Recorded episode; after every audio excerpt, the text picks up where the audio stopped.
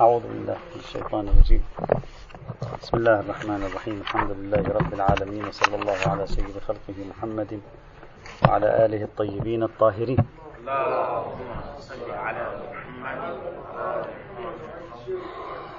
الحيوان الثامن قلنا في عندنا اثنا عشر حيوانا وقع الكلام فيها بعنوانها نريد أن ننتهي منها اليوم وغدا إن شاء الله تعالى لنبدأ غدا أو بعد غد على أبعد تقدير بحيوانات البحر. وهي أكثر ابتلاء. وأدسم لا أحد يأكل أسود ولا أحد يأكل خطاطيف الآن السمك هو أهم شيء من الناحية الابتلائية.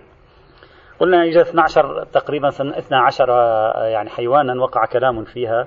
الحيوان الثامن الخطاف كما ذكرنا بالأمس.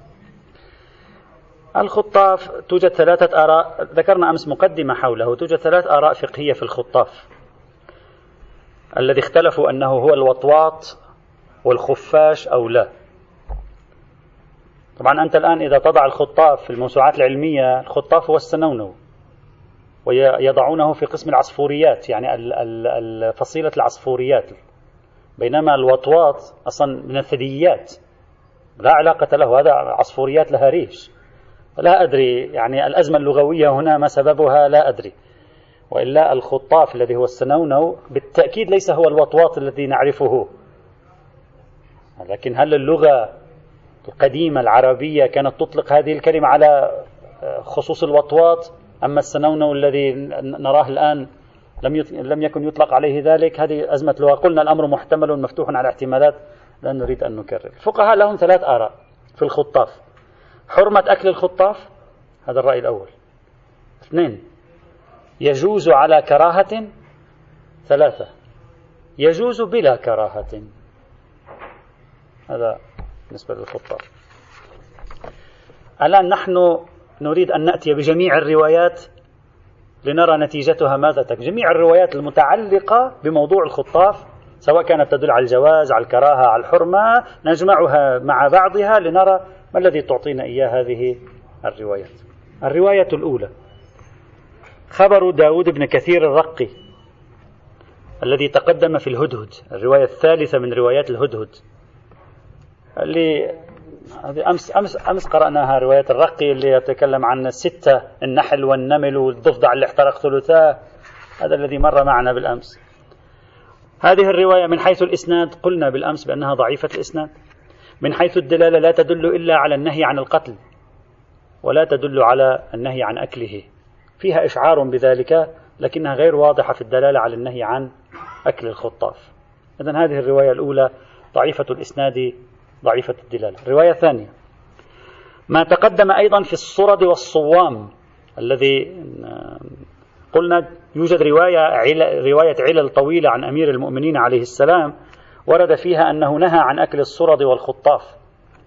هذه الرواية أيضا قلنا من ناحية السند ضعيفة من ناحية الدلالة تدل ولكنها إسناديا ضعيفة جدا. الرواية الثالثة معتبرة عمار بن موسى السباطي. معتبرة رواية صحيحة لعمار بن موسى السباطي. عن أبي عبد الله عليه السلام عن الرجل يصيب خطافا في الصحراء أو يصيده أيأكله؟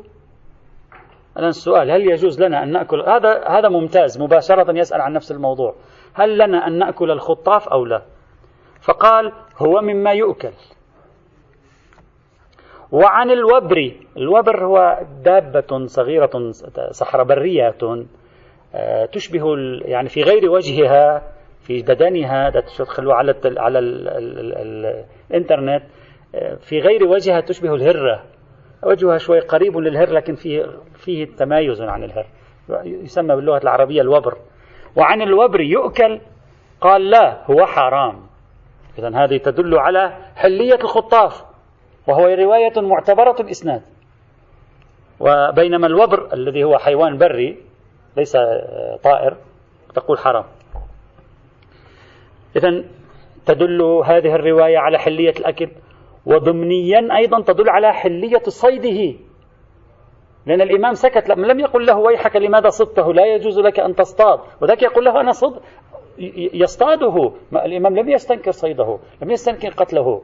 قال لا بأس ما في مشكلة. قال له يؤكل والرواية من حيث الإسناد معتبرة إلا أن الشيخ الطوسي وجماعة حملوا هذه الرواية على أنها تدل على الحرمة. كيف؟ هذه من الأشياء التي هي موجودة في باب الروايات المتعارضة واستخدموها في الأماكن ال... يعني الضيقة. لما تصل إلى مكان ضيق عليك أن تجد حلا وهذا من الحلول. قالوا هو مما يؤكل.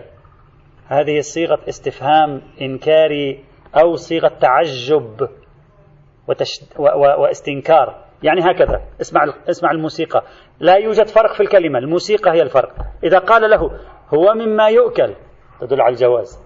إذا قال له هو مما يؤكل صارت دل على الحرمة. نحن ما عندنا مسجلة ولا ام بي 3 تسجل صوت الإمام.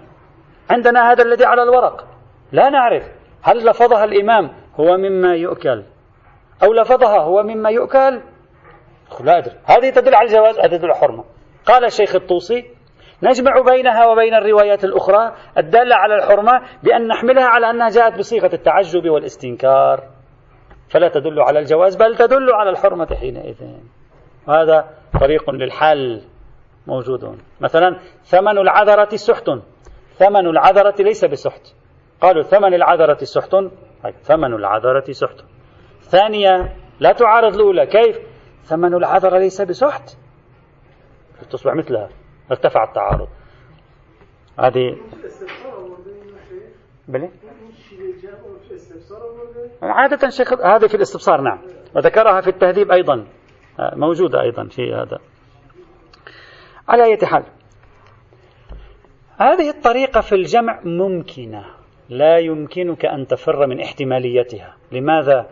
لأن إحنا عندنا مشكلة عامة في النصوص كلها تقريبا. بل ربما تكون هذه القضية داخلة في النص القرآني سابقا. نحن بحثنا هذا الموضوع في النص القرآني. وهو أن هذه النصوص كلها شفوية وليست كتبية. إحنا ما عندنا كتاب ألفه الإمام ووصلنا الكتاب. لم يخاطبنا الإمام بالقلم خاطبنا باللسان بالمشافهة. وعندما تتكلم بالمشافهة ليست الكلمات هي التي تحكي عن المعنى فقط. كما يقول علماء اللسانيات والهرمنوطيقة هناك أشياء كثيرة تحكي عن المعنى. الصوت إيقاعه الموسيقي حركات الجسد. يؤكل. استنكار. يؤكل. نعم يؤكل. تأييد. نعم هذا هذه حقيقة. لغة الشف... الشفاه لغة شفوية توجد معها مجموعة من القرائن المتصلة. حركات الجسد نوع الصوت. طبيعة أدائه انفعاله. كل هذه تلعب دور. يفهمها فقط ذلك الذي كان جالسا أمامه. عندما يكون هذا الجالس أمامه ينقلها لنا بالكتابة اليوم نحن بالكتابة نحاول أن ننقل هذه العلامات إلى الكتابة نضع علامة تعجب نضع علامة استفهام. لكن في ذلك الزمان ما كان عندهم لا علامة تعجب ولا علامة استفهام. كيف ينقلونها؟ لابد يعبر. فأحيانا هو يكتب الجملة ويغيب عنه أن يعبر عن القرائن الحافة الشفوية. فتصل الأمور إلينا. نعم نقع في مشكلة. أصل هذه الفكرة صحيح أن ثمة أشياء مع النص ذهبت أدراجها عبر الزمن ولم يصلنا سوى الكلمات وليس إلا الكلمات. أما الموسيقى والإيقاعات وطريقة التعبير الجسدي فكلها لم تصل. هذا محتمل ما يقوله الشيخ الطوسي محتمل. نحن لا نقول ليس محتمل لكن ثمة قرائن هنا تجعلنا نرفع اليد عن هذا الاحتمال. هنا هنا في الخصوص. لماذا؟ أولا طريقة المقارنة بين السؤال والجواب الأول مع المقارنة مع الجواب الثاني. قال الرجل يصيب خطافا قال هو مما يؤكل. وعن الوبر يؤكل؟ قال لا. هناك قال له أيأكله؟ قال هو مما يؤكل. وعن الوبر يؤكل؟ قال لا. هذه المفارقة بين هو مما يؤكل وبين لا تعطي تعزيز أن هو مما يؤكل. الراوي تلقاها على أنها ليست استنكارا. يعني وألأهم من ذلك. أن نفس عمار بن موسى الصاباطي يروي لنا رواية متصلة بنفس الموضوع وهي صريحة في الترخيص. والعجيب أن الشيخ الطوسي لماذا لم يأخذ رواية عمار بن موسى الصاباطي الثانية المعتبرة الإسناد ليجعلها مفسرة لرواية الصاباطي نفسه. المعتبرة الإسناد هنا وتكون هو مما يؤكل دالة على الجواز ترك تلك وتأول في هذه. ربما حتى لا ينافي قول المشهور لا أدري. وستأتي معنا الرواية الثانية التي ستحسم ما هو المراد من هو مما يؤكل في هذه الرواية التي بين أيدينا. طبعا بعض الفقهاء قال لا هذه الرواية لا تحمل على التعجب والاستنكار فلا بد من طرحها. لماذا نطرحها؟ إما أحملها على التعجب والاستنكار أفضل من أن تطرحها. رواية معتبرة الإسناد ما الموجب لطرحها؟ لا موجب لطرحها في مثل هذه. لا أقل احملها على الكراهة أول في دلالتها طرحها ما هو الموجب له؟ لا أدري. وعلى أي حال الرواية الرابعة. خبر أبي بصير عن الصادق عليه السلام أنه سأله رجل عن الخطاف فقال لا تؤذوه فإنه لا يؤذي شيئا وهو طير يحبنا أهل البيت.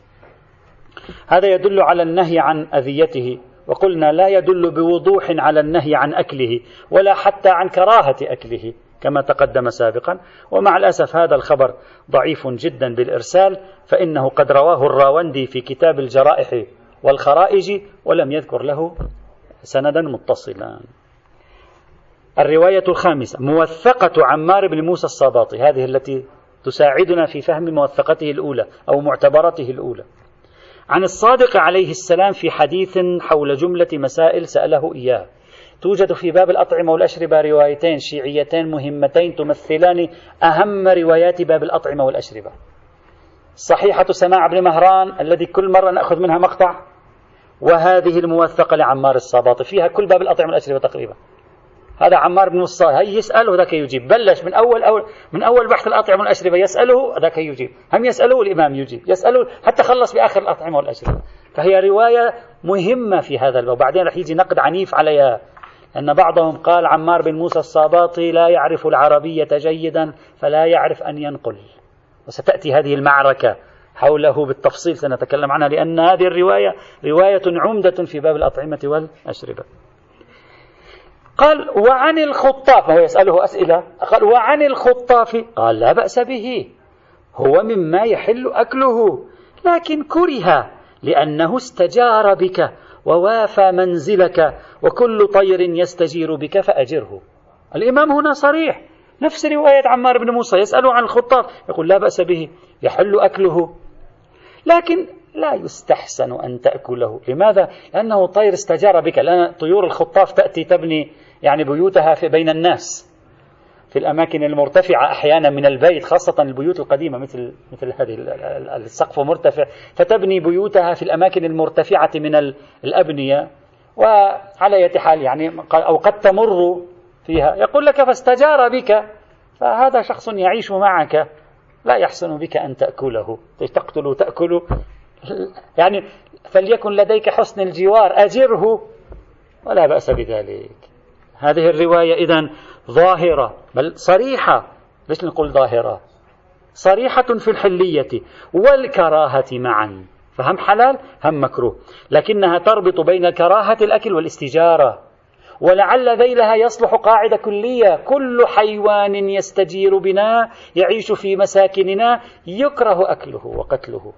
قد يدخل في ذلك اليمام والحمام وكثير من الأنواع الحيوانات التي لكن الفقهاء لم يأخذوا بذيل هذه الرواية ليشكلوا منها قاعدة مع أن ذيلها كبرى كلية تصلح لاستفادة كبرى كلية بمنطق التعليل.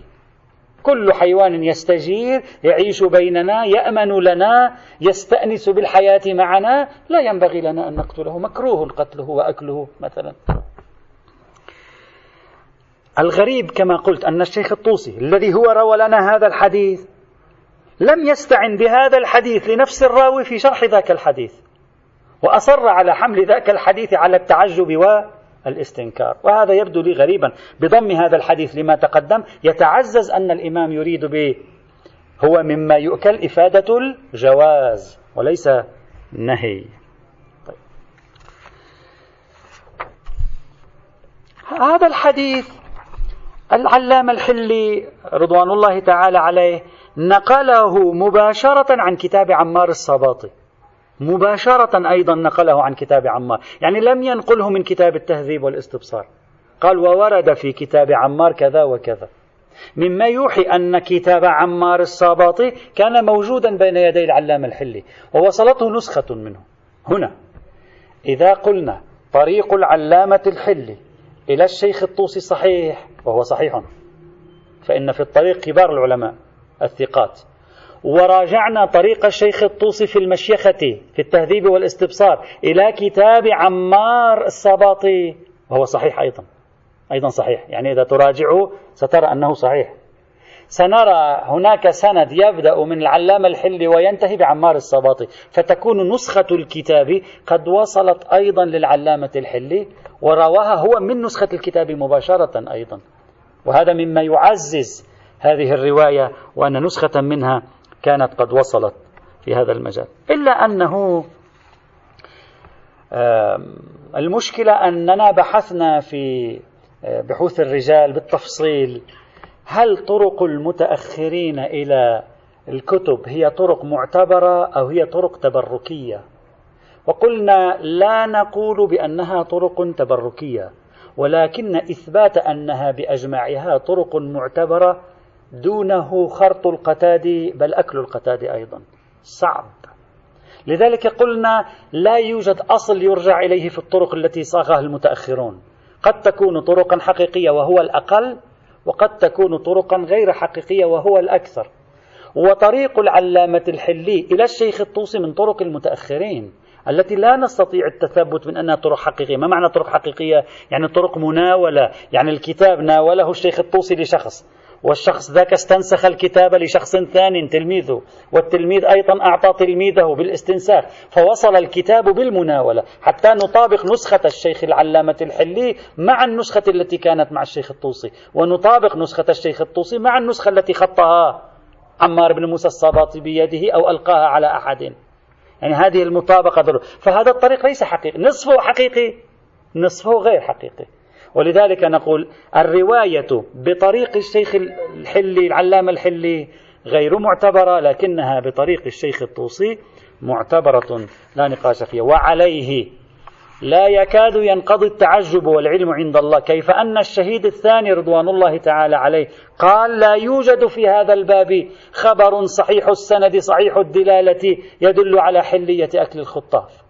فإن لدينا هذه الرواية على أقل تقدير. رواية معتبرة يمكن الاعتماد عليها إلا إذا قلنا بأن الشهيد الثاني يبني على حجية خبر العدل الإمامي فقط ولا يقبل بالأخبار التي يكون في أسانيدها شخص من غير الإمامية. يعني لا يقبل بالموثقات وهذه رواية موثقة فربما ردها لأنها أحد الرواة في أسانيدها ليس من الشيعة الإمامية. إمامية.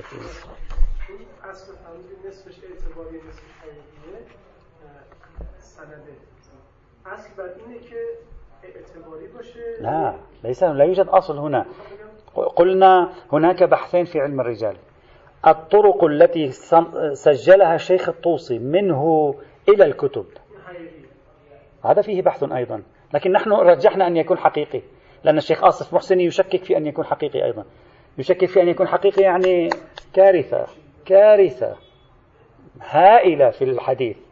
لكن هناك نحن بحثنا مفصلا في طرق المشيخات والفهارس من الطوسي والنجاشي إلى الكتب. قلنا يرتفع قوة الوثوق في أنها طرق حقيقية. وإن كان في بعضها صعب أن تقول بأنها طرق حقيقية. نقبل.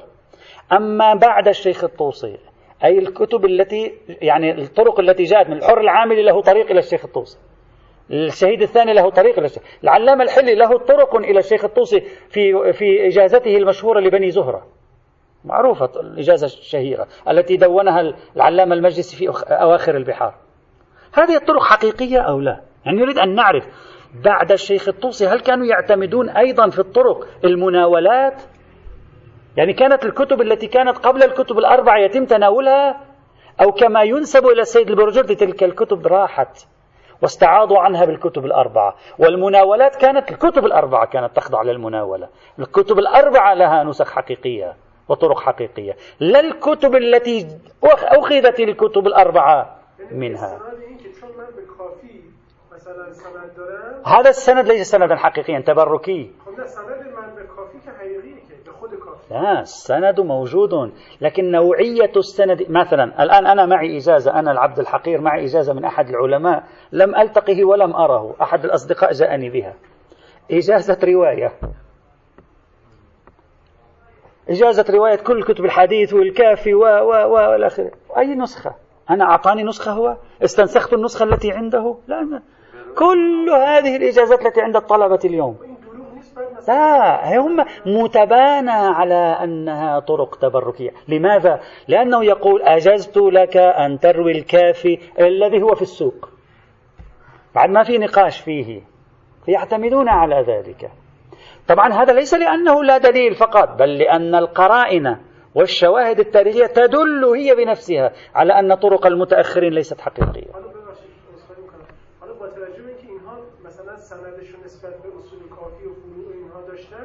از اونجایی که کتاب عمار ساباطی هم تو فروع بوده همون سندی که برای کافی بوده همون برای عمار ساباطی نبوده. نحن لا نتكلم عن سندهم إلى رواية عمار التي في الكافي نحن نتكلم عن سندهم لكتاب عمار. يعني هل أستطيع أنا الآن أن أقول طريق العلامة الحلي هو طريق مستقل. يعني لو هذه الرواية ليست أمامي إلا بطريق العلامة الحلي مثلا. والشيخ الطوسي لم يروي الرواية في الاستبصار. هل هي حجة؟ لا ليست حجة. وهذا بحثنا. إذا الإخوة يريدون مراجعة بحث الطرق موضوع الطرق وأنها حقيقية طرق المتأخرين وأنها حقيقية أو لا يمكن مراجعة كتاب منطق النقد السندي الجزء الأول من صفحة 518 إلى 531 تقريبا 13 14 صفحة بحثنا في هذا الموضوع. وقلنا كما هو رأي المشهور أنها طرق ليست حقيقية. الرواية السادسة خبر جميل بن دراج وهو أيضا خبر صحيح الإسناد على المشهور. قال سألت أبا عبد الله عليه السلام عن قتل الخطاف أو إيذائهن في الحرم. فقال لا يقتلن. أي الخطاطيف لا تقتل. فإني كنت من الذي يقول إني؟ الإمام الصادق عليه السلام. فإني كنت عند علي بن الحسين عليهما السلام يعني عند جدي. فرآني وأنا أوذيهن. هو الإمام الصادق يؤذي الخطاطيف كان. فقال لي يا بني لا تقتلهن ولا تؤذهن فإنهن لا يؤذين شيئا. واضح التعليل يشي إلا أن كل حيوان لا يؤذيك لا ينبغي لك أن تؤذيه. وهذه قاعدة جميلة في باب الحيوان. ممكن نخليها في أول بحث الرفق بالحيوانات. يعني هذا مبدأ؟ يعني هذه لا تؤذي ليش أنت تأذيها؟ ما في داعي تأذيها. ما في مصلحة من وراء أنت أن تؤذيها. هلا إذا تؤذيك ائذيها يا أخي. لا بأس. نعم هذه الرواية وردت في مورد القتل وفي مورد الأذية. الرواية صحيحة الإسناد معروفة. ولم ترد في مورد الأكل. قال لا تؤذيها لا تقتلها كذا. تعبير واضح أن الفكرة هي فكرة العدوان على الحيوان. الآن إذا مات الحيوان وذبحناه ووقع العدوان هل أكله بعد ذلك عدوان جديد أو لا؟ هذا ليس فيه إشارة في الرواية واضحة. هذه إشعارات فيها. فالرواية دالة على النهي عن القتل والأذية إلا ولو بمؤشر كراهة على الأقل إلا أنها لا تدل على حرمة الأكل في المقام. في احتمال تكون هذه الرواية خاصة بالحرم. يعني الموضوع ليس موضوع كلي لأنه يقول سألت أبا عبد الله عن قتل الخطاف أو إيذائهن في الحرم. فممكن تكون القصة التي وقعت بين الإمام الصادق والإمام زين العابدين وقعت في الحرم أيضا. والإمام زين العابدين قال له ذلك والإمام الآن يعيد يقص القصة على هذا الرجل السائل جميل بن دراج ويعطيه الحكم. وممكن تكون كلية يعني تحتمل الاحتمال اسمحوا لي. هو التعليل في الحرم أيضا. لأننا ورد عندنا النهي عن التعرض للحيوانات في الحرم إلا الحيوانات المؤذية فيكون التعليل منسجما تماما مع الحرم ويكون حكم خاص بالحرم. لأنه يوجد نهي عن طب لا بأس. تو حرم کارت نداره کارش نگیر ولی بیرون امکان داره کارت نداره کارش بله ممكن لأن الحرم له حكم في باب حرمة الحيوان. لأننا المحرم والحرم خصوصيتان تجعلان الحيوان في مأمن منا. ممكن يكون المورد مورد الحيوان. بله. هو هذا التعليل أيضا تعليل في باب الحرم شيخنا أنتم لم تلتفتوا للنقطة الأساسية. أن هذا التعليل هو من تعليلات باب الحرم. يعني هذا الحيوان الذي في الحرم لأنه لا يؤذيك لا تؤذيه. لأن في الحرم الحيوان الذي يؤذيني لي أن أؤذيه أما الذي لا يؤذيني لا تؤذيه. وهذا من أحكام الحرم عرفت قصدي كيف؟ فممكن وممكن يعني نتمسك بالتعليل آه، في مثل هذه الحال ونقول لا بأس عامة بل بله. صحيحة محمد بن حمران هذه صحيحة ثانية. صحيحة محمد بن حمران ماذا تقول؟ تقول تنقل عن الإمام أبي عبد الله عن أبيه الباقر عليه السلام. قوله كنت الآن من الذي كنت؟ الإمام الباقر بينما الرواية جميل بن دراج صحيحة جميل بن دراج من الذي كان؟ الإمام الصادق. الآن يمكن في خطأ من أحد الأسانيد صار تصحيف معين صار خطأ سهو. المهم واحد منهما كان. يقول كنت مع علي بن الحسين عليهما السلام. بالحرم. شوف هذه تؤكد أن القصة التي وقعت وقعت في الحرم وأن الإمام يقص قصة الحرم. وليست قاعدة عامة. قال كنت مع علي بن الحسين بالحرم. فرآني أوذي الخطاطيف. فقال يا بني لا تقتلهن ولا تؤذيهن فإنهن لا يؤذين شيئا. طيب. بين رواية الآن سنتكلم عن هذا الموضوع. أحسنت بين رواية ابن حمران وبين رواية ابن دراج توجد اختلاف وهي رواية ابن دراج تقول القصة وقعت بين الإمام الصادق وجده الإمام زين العابدين. صحيحة ابن حمران تركيبة السند تقول القصة وقعت بين الإمام الباقر وأبيه الإمام زين العابدين. هلا هل وقع خلل في طريقة بيان السند؟ كل شيء ممكن إلا أن القصة في النهاية موجودة. هل وقعت مع الابن أو وقعت مع الحفيد؟ بحث آخر. هذه الرواية وقلنا دلالتها لا تدل على حرمة الأكل تدل على النهي عن الأذية إما في الحرم أو أعم. هذه الرواية قد تناقش أمامها مشكلة إذا أردنا خاصة إذا أردنا أن نفهم منها التحريم تحريم القتل تحريم الأذية فضلا عن غير ذلك. كيف يكون هذا محرما؟ وقد فعله الإمام الصادق أو الإمام الباقر عليه السلام. هذه مشكلة. بالنسبة إلى صحيحة جميل بن دراج الأمر ممكن أن يفتحنا على احتمال وهذا الاحتمال يمكن أن نجريه أيضا في, في الإمام الصادق لكن في الإمام الباقر أو نجريه في الإمام الباقر لكن في الإمام الصادق أوضح وهو أنه من الممكن أن تكون هذه الحادثة حدثت بين الإمام الصادق والإمام زين العابدين في وقت كان الإمام الصادق عليه السلام صغير السن. وذلك. يعني لا تكليف عليه. هذا الاحتمال من طرحه؟ حر العاملي. حر العاملي أراد أن يخرج الرواية. قال كان الإمام ما يزال صغير. صغير في السن. لا تكليف عليه. فعل ما فعل. وهذا ممكن. ممكن. ما هو الممكن؟ صغر السن أقول ممكن. ممكن. كيف؟ لأن الإمام زين العابدين توفي إما سنة 92 للهجرة. أو سنة 94 للهجرة أو سنة 95 للهجرة على الاختلاف في تاريخ الوفاة. ولادة الإمام الصادق عليه السلام كانت سنة 83 للهجرة على ما هو المعروف. هذا يعني أن عمر الإمام الصادق عندما توفي جده الإمام زين العابدين كم كان؟ إما تسع سنوات أو عشر سنوات أو 12 سنة يعني ليس ببالغ. فمن الممكن حينئذ أن نقول إنه ليس ببالغ فما فعله ليس بمعصية فلا ينقض عصمته. لا ينقض العصمة. تنحل المشكلة في مثل هذه الحال. إلا إذا شخص ناقش الحر العاملي رحمه الله وقال له عندنا مشكلتين. على القواعد المتداولة في الاعتقادات الإمامية في مشكلتين في المقام. أول مشكلة أنكم تقولون بأن الأئمة معصومون قبل البلوغ وبعد البلوغ. ما معنى معصوم قبل البلوغ؟ هم قبل البلوغ لا تكليف. فلماذا تصرون على كلمة العصمة قبل البلوغ؟ وهذا موجود في الاعتقادات الإمامية. إذا أنت تقول الإمام معصوم قبل البلوغ وبعد البلوغ قبل الإمامة بعد الإمامة النبي قبل البعثة بعد البعثة. وهذا معناه أنه قبل البلوغ أيضا هو معصوم. ما معنى عصمته قبل البلوغ إذا كان يفعل المعاصي؟ ستقول لي غير مكلف غير مكلف أنا معصوم قبل البلوغ. يعني كلنا معصومين قبل البلوغ. السالبة بانتفاء الموضوع. لا يوجد تكليف حتى تقول لي أنت خرقت التكليف أو خرجت عن إطار العصمة. نتكلم في العصمة عن الذنب. لا نتكلم في باب العصمة عن الخطأ أو السهو أو النسيان. هذا بحث آخر. إذا علي على الحر العامل أن يقول إن أهل البيت يمكن أن يرتكبوا ما هو معصية واقعا وبالتالي لا معنى لأن نقول هم معصومون قبل البلوغ. يعني بعبارة أخرى هو معصوم من باب السالبة بانتفاء الموضوع لا معصوم من حيث وجود خاصية إضافية فيه يتميز بها عن غيره. وهكذا. أولا. ثانيا. يا أخي ألستم تقولون؟ يا شيخنا الحر العاملي أليست الروايات والاعتقادات الإمامية المشهورة تقول بأن الإمام في بطن أمه يعلم الدين كله ويعلم ما كان وما هو كائن وما سيكون إلى يوم القيامة ويعلم علوم الغيب والأولين والآخرين في بطن أمه. هذا عمره تسع سنين. إذا في بطن أمه بعد في شوي كم درس لم يحفظهم الآن خلاص صار حافظهم. وكيف لا يمكن أن يعرف الحكم الشرعي؟ كيف تقبل بهذه الروايات أبوه أخبره بالحكم الشرعي هو لا يعرف الحكم الشرعي أصلا.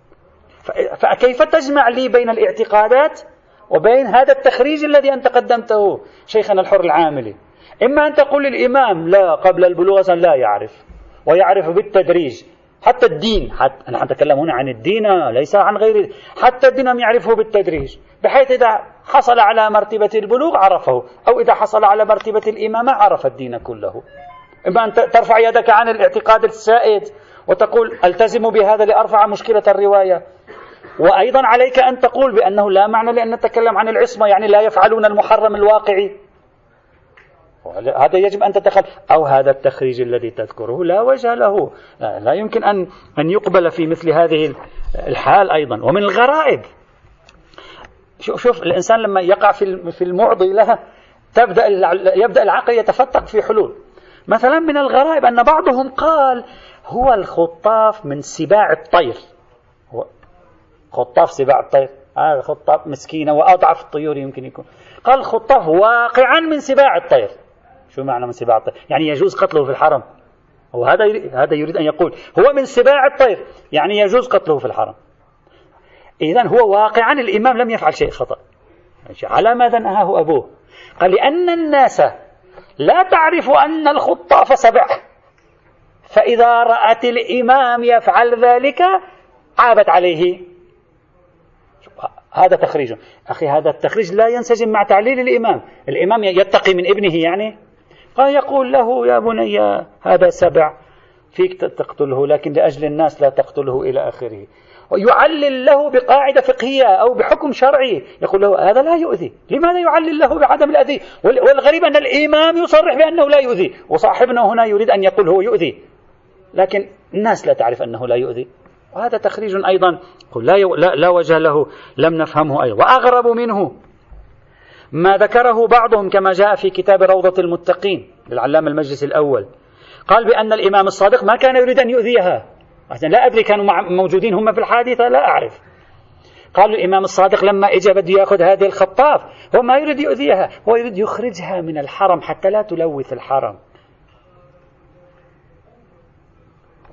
يعني هم ما أعرف هذه لا يستطيع واحد يعرفها إلا واحد إما صار عنده مكاشفة عرفانية حصل له علم أو كان موجود في الحادثة. واللطيف أنه هنا في مثل هذه الحال سيتورط في أن الإمام زين العابدين اشتبه فيما فعل ابنه وأخطأ في فهمه. والمفروض أن الإمام معصوم عن الخطأ. يعني كيف جمعت هذا الجمع؟ وظاهر التعليلات ليست كذلك. فكلها جموع تبرعية تكلفية للفرار من أزمة روايات من هذا القبيل مثل الرواية الصحيحة التي الإمام ينسى فيها أو لا يلتفت فيها لموضوع اللمعة, اللمعة التي على كتفه بعد أن خرج من الغسل فيقول له شخص هناك لمعة على كتفك لم يصل إليها الماء. فيقول له ليش أخبرتني أنا؟ فأرادوا أن يحلوا كيف الإمام يغتسل غسل ناقص وهو يعلم الواقع وكيف لا يعلم الواقع. تأتي التحليلات في هنا في تقديري الصحيح. إما أن نقول المعصوم لا يكون معصوما أساسا قبل بلوغ سن التكليف. وأنهم لا يحصل لهم العلم بالدين تماما قبل بلوغ سن التكليف.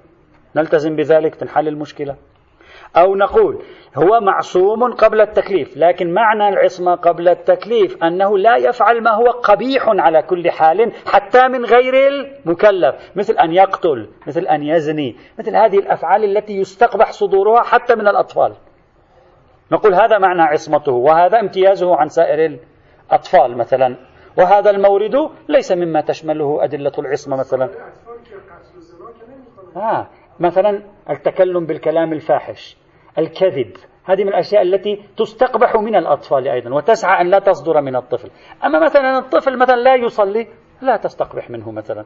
أو مثلا الطفل مثلا لا يحج لا لا يستقبح منه. يعني في ذاته ليس مما يستقبح وجوده على أي حال ولو صدر من طفلين. مثلا بهذا المعنى. إما أن نلتزم بذلك إذا التزمت بذلك عليك أن تحل المشكلة الكلامية أو أن تقول هذه الرواية نكل علمها إلى أهلها لمخالفتها للأصول القطعية الاعتقادية وبالتالي ينبغي علينا أن لا نأخذ بها نعلق العمل بهذه الرواية. سواء صحيحة محمد ليست رواية روايتين. صحيحة محمد بن حمران وصحيحة جميل بن دراج لا نحن نقول بناء على أنه حرام أو إذا قلنا بعدم صدور المكروه منه نقول كله بناء على أنها محرمة. طب ممكن إرشاد لكن الإمام لما سأله سائل قال له لا تقتل ولما أراد أن يبين له لا تقتل والنهي عن الأذية علل له بهذه القصة. يعني يريد أن يأخذ الحكم من جده ليعطيه مثلا امام بازی میکرده پروازش اونجا می نشستن چون کبوتر حرم اینجوری یا پرنده های حرم. امام دنبالشون میدویده و اونا پرواز می‌کردن. بعد حالا تو فضای بعدی میگه من اونجا این کار می‌کردم. بابام یا جدم فرمود که اذیت نکن دیگه. این دیگه ما, حتما اذیت سربریدن نیست. دیگه پرنده ها رو اذیت نکن. من اون کار می‌کردم. امام جدم فرمود اذیت نکن. شما می‌خوای سر ببری بخوری. این فضا تلطیف میشه و معلوم میشه که خیلی امام خب لا بأس. كل بحثنا بناء على دلالتها على الحرمة. إذا ترفع اليد عن دلالة الحرمة لابد أن تأخذ بدلالتها على الكراهة. أيضا عليك ببحث كلامي. هل الإمام يفعل المكروه أو لا؟ هذا بحث كلامي. يعني عليك أن تحل إما رفع يدك عن دلالتها أو رفع اليد عنها أو رفع اليد عن تلك الأصول الاعتقادية. يعني عليك أن تبني على أن العصمة فقط بعد البلوغ. أو العصمة فيما قبل البلوغ معناها ما يقبح صدوره حتى من الطفل.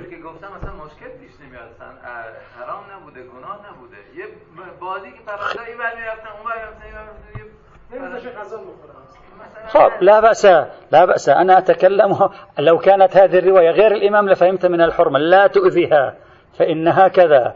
ألا تريد أن تحملها على أنها محض توجيه؟ لا بأس. هذا حمل أيضا. وإلا تكلم على ما يفهمونه من الرواية بناء على هذه الصيغة الموجودة. الرواية السابعة خبر التميمي عن محمد بن جعفر عن أبيه. قال قال رسول الله صلى الله عليه وعلى آله وسلم استوصوا بالصنينات. استوصوا بالصنينات وفي نسخة. بالصنانيات وفي نسخة. بالصائنات وفي مورد. بالصينيات خيرة.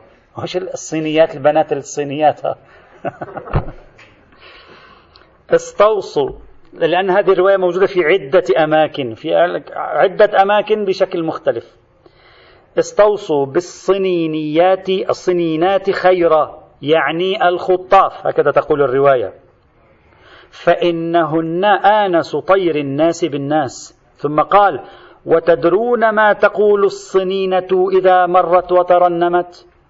الخطاف تقول بسم الله الرحمن الرحيم الحمد لله رب العالمين حتى قرأ أم الكتاب. فإذا, آ فإذا كان آخر ترنمها أو كان آخر ترنمها قالت ولا الضالين. مد بها رسول الله صوته. ولا الضالين. هو يكرر هذا منه ليس مني. يعني يقول حتى النبي هم مد صوته. نعم نعم. ولا الضالين مد بها رسول الله صوته ولا الضالين.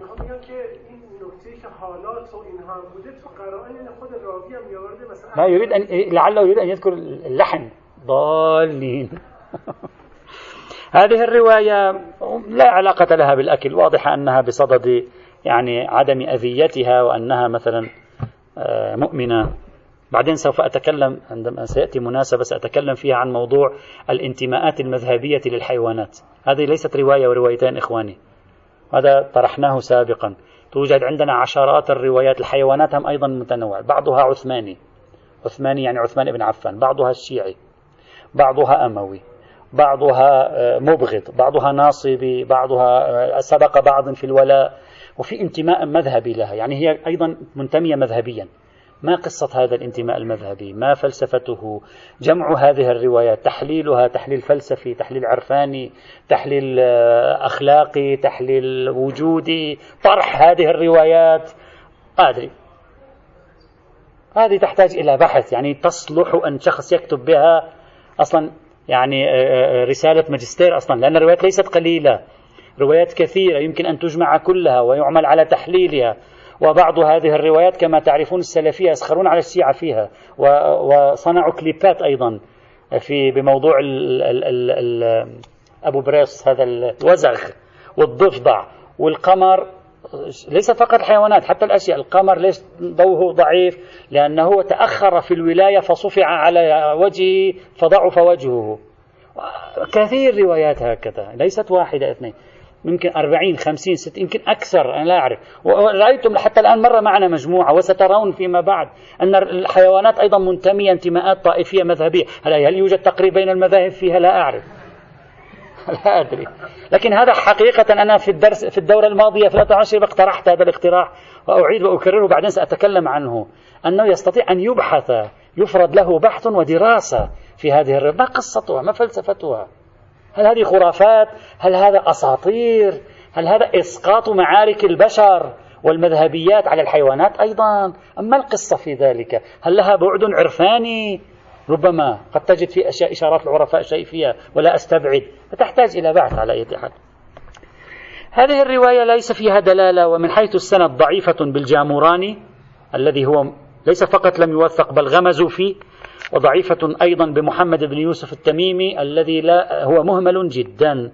الرواية الثامنة والأخيرة خبر أبي الحويرث وهو خبر في مصادر أهل السنة أنه نهى رسول الله صلى الله عليه وعلى آله وسلم عن قتل الخطاطيف والرواية مرسلة جدا. هذا هو الروايات الخطاف كل ما يستفاد من روايات الخطاف ثلاث روايات صحيحة الإسناد. وبعض ما هو صحيح الإسناد يثبت جواز أكل الخطاف على كراهة. فمن مجموع الروايات في المقام نقول الدليل دل على حلية أكل الخطاف غاية الأمر مرجوحية أذيته وقتله. أما لا يوجد في الباب رواية معتبرة دالة على حرمة أكله حرمة أكله.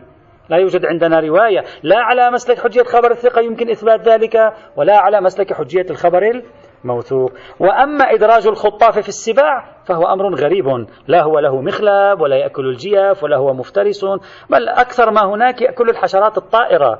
وهذا ليس من العلامات كما هو ألا الدجاج سيصبح حرام. يأكل أيضا الديدان أيضا.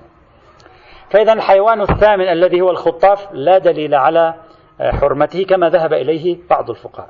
الحيوان التاسع القبرة. القبرة.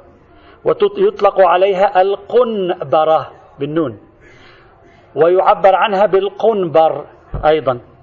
بعضهم يقول أصلها القبرة وقنبرة وقبر لحن ملحون وبعضهم يقول لا كله من لغة العرب. وستأتي رواية استخدمت تعبير القنبرة وليس القبرة وعلى أي حال لأن القنبرة جمعها قنابر والقبرة جمعها قبر. على أي حال. كثير من الفقهاء ذهبوا إلى كراهة القبرة وبعضهم قال هذا واضح وبعض الفقهاء قالوا حتى الكراهة ليست بثابتة مثل السيد الشهيد الصدر.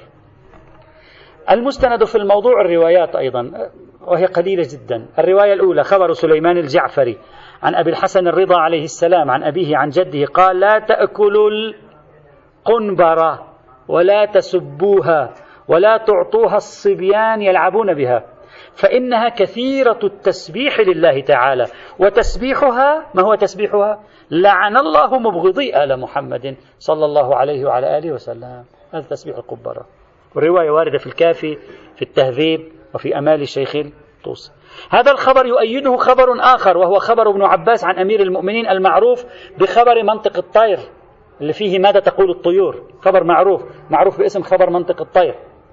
يؤيد هذا الخبر والإمام هناك يقول نعم هذا هو منطقها إلا أنه يقول لا تقول لعن الله مبغضي آل محمد تقول مولاي تب على كل مذنب من المؤمنين هذا هو قولها تب على كل مذنب من المؤمنين.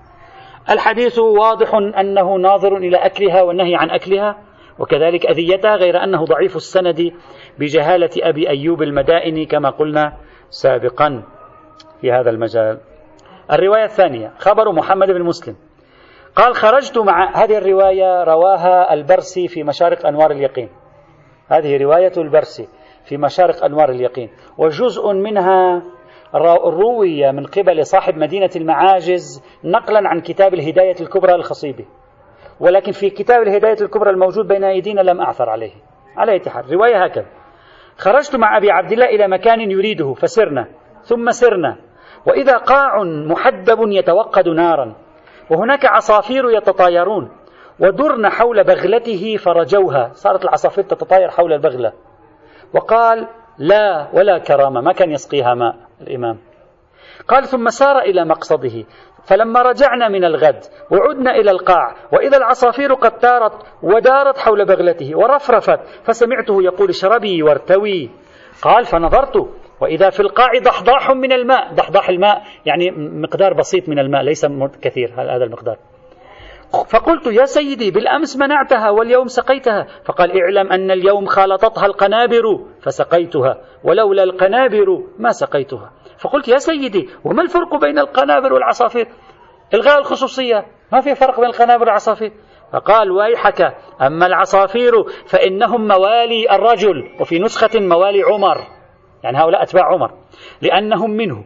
وأما القنابر فإنهم موالين أهل البيت وإنهم يقولون في صفيرهم بوركتم أهل البيت وبورك شيعتكم ولعن الله أعداءكم. ثم قال عادانا من كل شيء حتى الطيور الفاختة ومن الأيام الأربعة. يعني يوم الأربعاء هم يعادي أهل البيت عليهم السلام. هذه الرواية لا تدل على التحريم في شيء لكن في مدينة المعاجز ينقل عن الهداية الكبرى يقول فقلت يا مولاي أستغفر الله من أكل القنابر فقال لي ويحك لا تأكلها. هذه تدل على آه، يعني حكم شرعي. هذه الرواية لا سند لها. صاحب مشارق أنوار اليقين أصلا لم يذكر سنده. القرن الثامن قصته معروفة لا نريد أن نطيل. وعليه لا توجد روايات معتبرة الإسناد في موضوع القبرة لا على مسلك خبر الثقة ولا على مسلك الوثوق يمكن الحديث عن حرمة الأكل ولا عن كراهة الأكل وفاقا لما ذهب إليه السيد الصدر. العاشرة بعد عندنا العاشرة الحادية عشر ثانية عشر صغيرة غدا نكملها. الحبارة لننتقل إلى الأسماك وشوي يعني ننزل من الجو إلى قاع البحر بإذن الله تعالى. والحمد لله رب العالمين.